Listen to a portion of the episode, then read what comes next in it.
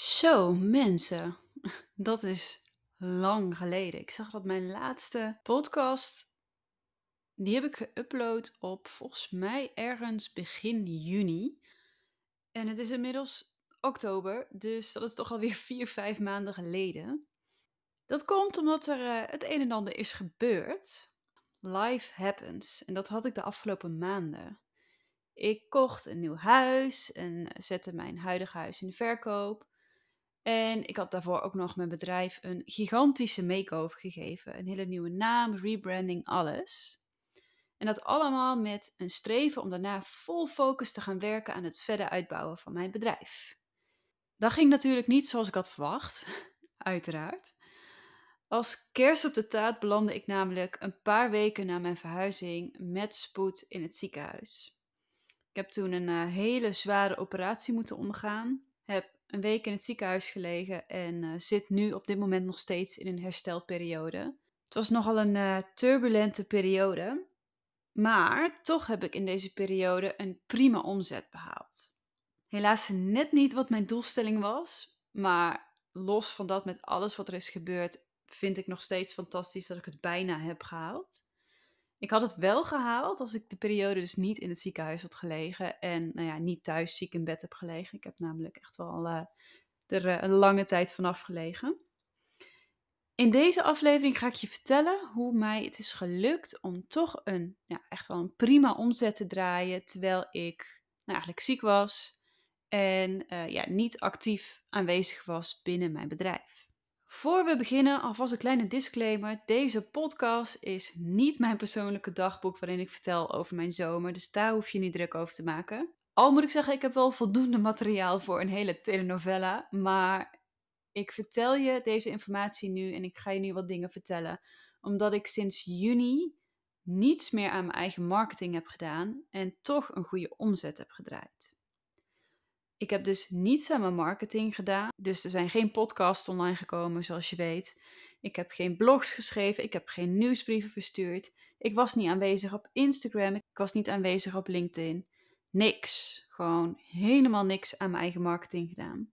En deels was dat eigenlijk bedoeld, want ik had geen tijd en geen puff om ja, dat soort zaken op te pakken naast mijn verhuizing en de huidige klanten die ik al had. Dus ik had in het begin heel bewust besloten eigenlijk om minimaal twee maanden gewoon niks aan mijn marketing te doen. Omdat ik mijn tijd wilde besteden aan nou ja, alle hypotheekzaken. Nou, als je ooit zelf een huis hebt gekocht, dan weet je hoe verschrikkelijk dat is en hoeveel werk dat is. Maar ook even qua headspace gewoon alleen bezig te zijn met mijn klanten en de verhuizing.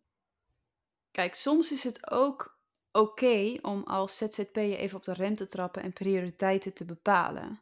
Ik bedoel, je bent nog steeds een mens en geen robot.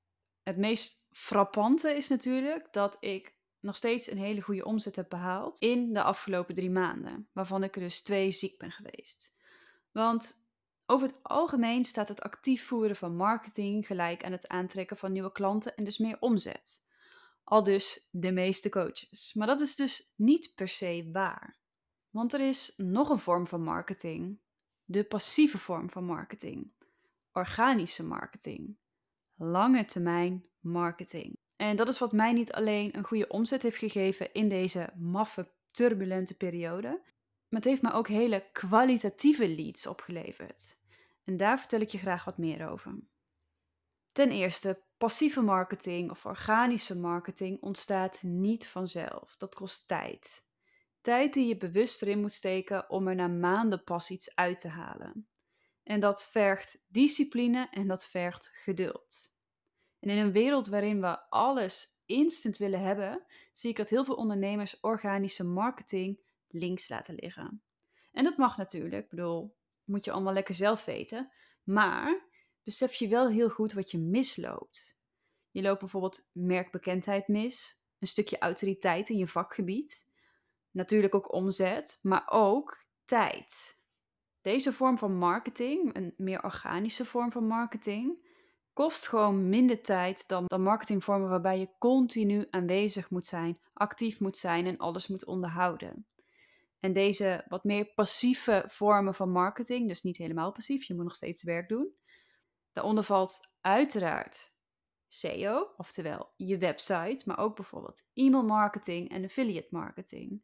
Zelfs Pinterest voor bijvoorbeeld webshops of je LinkedIn kunnen hieronder vallen. Even als voorbeeld, ik mag sinds een paar maanden de S E O doen voor Porto René. En ik weet niet of je Porto René kent, maar even een korte samenvatting. Dat is een heel groot online contentplatform waar allemaal kennis wordt gedeeld over geldzaken. Over sparen, besparen, hoe je geld kan verdienen, hoe je slimmer je hypotheek kan aflossen, noem maar op. Dus super interessant. En ik heb die klus... Nou ja, ik vind, ik vind dat ik hem heb gekregen. Uh, omdat iemand die ik niet ken, die heeft mij getagd in een post op LinkedIn over deze klus. En zij heeft mij gezien doordat ik regelmatig wat deel op LinkedIn over uh, een nieuwe podcastaflevering of uh, iets tofs wat ik heb uh, gedaan voor een klant. En ik ben daar helemaal niet super actief. Ik ben maar heel sporadisch daar actief. Maar zij heeft mij getagd in die klus. En ik heb de klus binnen. En het is een klus voor de lange termijn. Dus het is voor mij gewoon veel omzet. Hoe fantastisch is het dat ik dit heb binnengehaald door letterlijk een LinkedIn-post te schrijven. Zo simpel kan het zijn. Dus voordat je al helemaal in je hoofd gaat bedenken van... Oké, okay, organische marketing, dat kost mega veel tijd. Het hoeft niet veel tijd te kosten. Maar het gaat er wel om dat je consistent wat gaat doen... Waardoor je op de lange termijn, dus ook op momenten waarop je minder actief bent, of niet actief bent, nog steeds zichtbaar kan zijn. Of in ieder geval een impressie achter kan laten bij mensen. Ik weet zeker dat dat ook van waarde is voor jouw bedrijf. Oké, okay, het tweede punt waar ik het over wil hebben. Als je organische marketing gaat inzetten, zet dan in op een niche. Dat is ook de reden dat ik de klus die ik net omschreef heb gekregen. Ik ben specialist in het laten groeien van grote contentplatformen. En ik heb daar ook een track record in. Andere contentplatformen horen van collega's dat ik hen heb geholpen met bijvoorbeeld het vertienvoudigen van het organisch verkeer binnen een jaar. Of zien dat staan op mijn website, dat ik bijvoorbeeld voor Ouders van Nu of voor Kijk Mama of Libelle, Margriet heb gewerkt. In Nederland zijn we vaak veel te nuchter en vertellen we veel te weinig waar we gewoon goed in zijn. Ik heb jarenlang niets geuit in mijn communicatie over het feit dat ik de S E O-strategieën van ja, dus een Ouders van Nu, een Margriet, een Flow, een Libelle, een Barts Boekje heb opgesteld en heb geïmplementeerd. Dat is iets waar ik echt mega trots op ben. Plus, het geeft aan dat ik capabel ben in mijn werk. Dit heeft veel meer waarde dan een quote op mijn website van iemand die vertelt dat mijn cursus goed was. Dat is natuurlijk ook heel fijn, maar dit heeft gewoon een hele andere lading. Bekijk daarom welke niche of niches interessant zijn voor jouw merk. Je kunt inzetten op meerdere niches, mits ze dezelfde wensen en problemen hebben. Ik werk zelf ook met twee verschillende niches. Het belangrijkste is dat je in al je communicatie één verhaal blijft vertellen met een rode draad die beide niches aanspreekt. De doelgroepen moeten daarom best wel dicht bij elkaar zitten. En ik, ja, ik zie zoveel business coaches die zeggen, joh, hallo, geen niche kiezen. Daar ben ik het gewoon echt niet mee eens. Vooral niet vanuit een organische marketingperspectief. Hoe gerichter jouw content is naar een specifieke groep mensen, hoe groter de kans is dat ze zich aangesproken voelen en verbinding voelen met je merk. Marketing draait om het maken van de juiste verbinding tussen vraag en aanbod, in combinatie met het hebben van een klik met een merk of een ondernemer. Door op een heel breed publiek in te zetten, zul je compromissen moeten sluiten welke delen van je visie je niet gaat delen, omdat het bijvoorbeeld potentiële klanten kan uitsluiten. Door te focussen op één doelgroep die bij je verhaal past en waarmee je gewoon een hele goede connectie kan maken door je verhaal te delen, trek je echt de allerfijnste klanten aan die je kunt wensen. Probeer het maar eens. En het derde punt waar ik het over wil hebben, waar je wellicht wat aan hebt, nou ja, waar je wellicht wat aan hebt, waar je zeker weten wat aan hebt, zorg voor stabiliteit. Ook al klinkt dat heel saai. Als jij iedere maand vijftig nieuwe klanten moet vinden, dan zul je een hele goede marketingstrategie moeten hebben. Heb je iedere maand maar één nieuwe klant nodig, dan staat er veel minder druk op de ketel. Dat is ook een van de redenen dat ik vorig jaar ben gestopt met het verkopen van cursussen via School of S E O. Zo heette SEKOIA voorheen. Push marketing is gewoon niet mijn ding. Ik vind het zelf ook super vervelend en heb, ja, ik heb er gewoon geen affiniteit mee. Ik moest iedere maand minimaal vijftien klanten zien te vinden om mijn gewenste omzet te behalen. En dat iedere maand weer opnieuw en opnieuw. En natuurlijk help ik merken met groeien op een organische manier. Ik heb gewoon niks met push marketing. Anders had ik dat ook wel in mijn arsenaal gehad. Uh, uh, dat ik dat ga doen met, uh, met SEKOIA. Ik heb er gewoon niks mee, dus ik zal het ook niet doen. Push marketing zoals adverteren en een hele actieve social media strategie past gewoon niet bij mij en mijn bedrijf. En dat is natuurlijk mijn persoonlijke keuze. Ik heb een stabiele omzetstroom omdat ik meerdere doorlopende klanten heb. Met de omzet die ik draai, met twee van de zes doorlopende klanten, kan ik mijn maandelijkse salaris en kosten betalen. Dat geeft mij echt zoveel rust.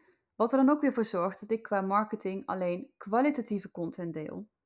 Geen gehaaste contentcreatie en verspreiding, geen wegwerpcontent. En vooral focussen op wat ik wil delen met de wereld zonder het gevoel te hebben dat ik mijn integriteit verlies. Want in een wereld waar iedereen een podium kan pakken op het internet is het juist belangrijk dat je niet met die kudde meegaat. Maar juist moet laten zien dat je een andere kijk hebt op degene dat jij doet. Dat probeer ik ook bij mijn klanten over te brengen. You be you. Laat je visie zien in je content in combinatie met je expertise. Dat is pas echt waardevol en interessant. Zo, dat was hem weer voor vandaag. Ik ga echt mijn best doen om consistent nieuwe podcasts te fabriceren. Maar zoals ik al aangaf aan het begin van deze aflevering, ik ben nog herstellende van een ingrijpende operatie. Dus wellicht sla ik af en toe een weekje over en ik hoop dat je het mij vergeeft. Wil je geen podcast meer missen? Vergeet dan niet te abonneren. Heel erg bedankt voor het luisteren en tot een volgende keer.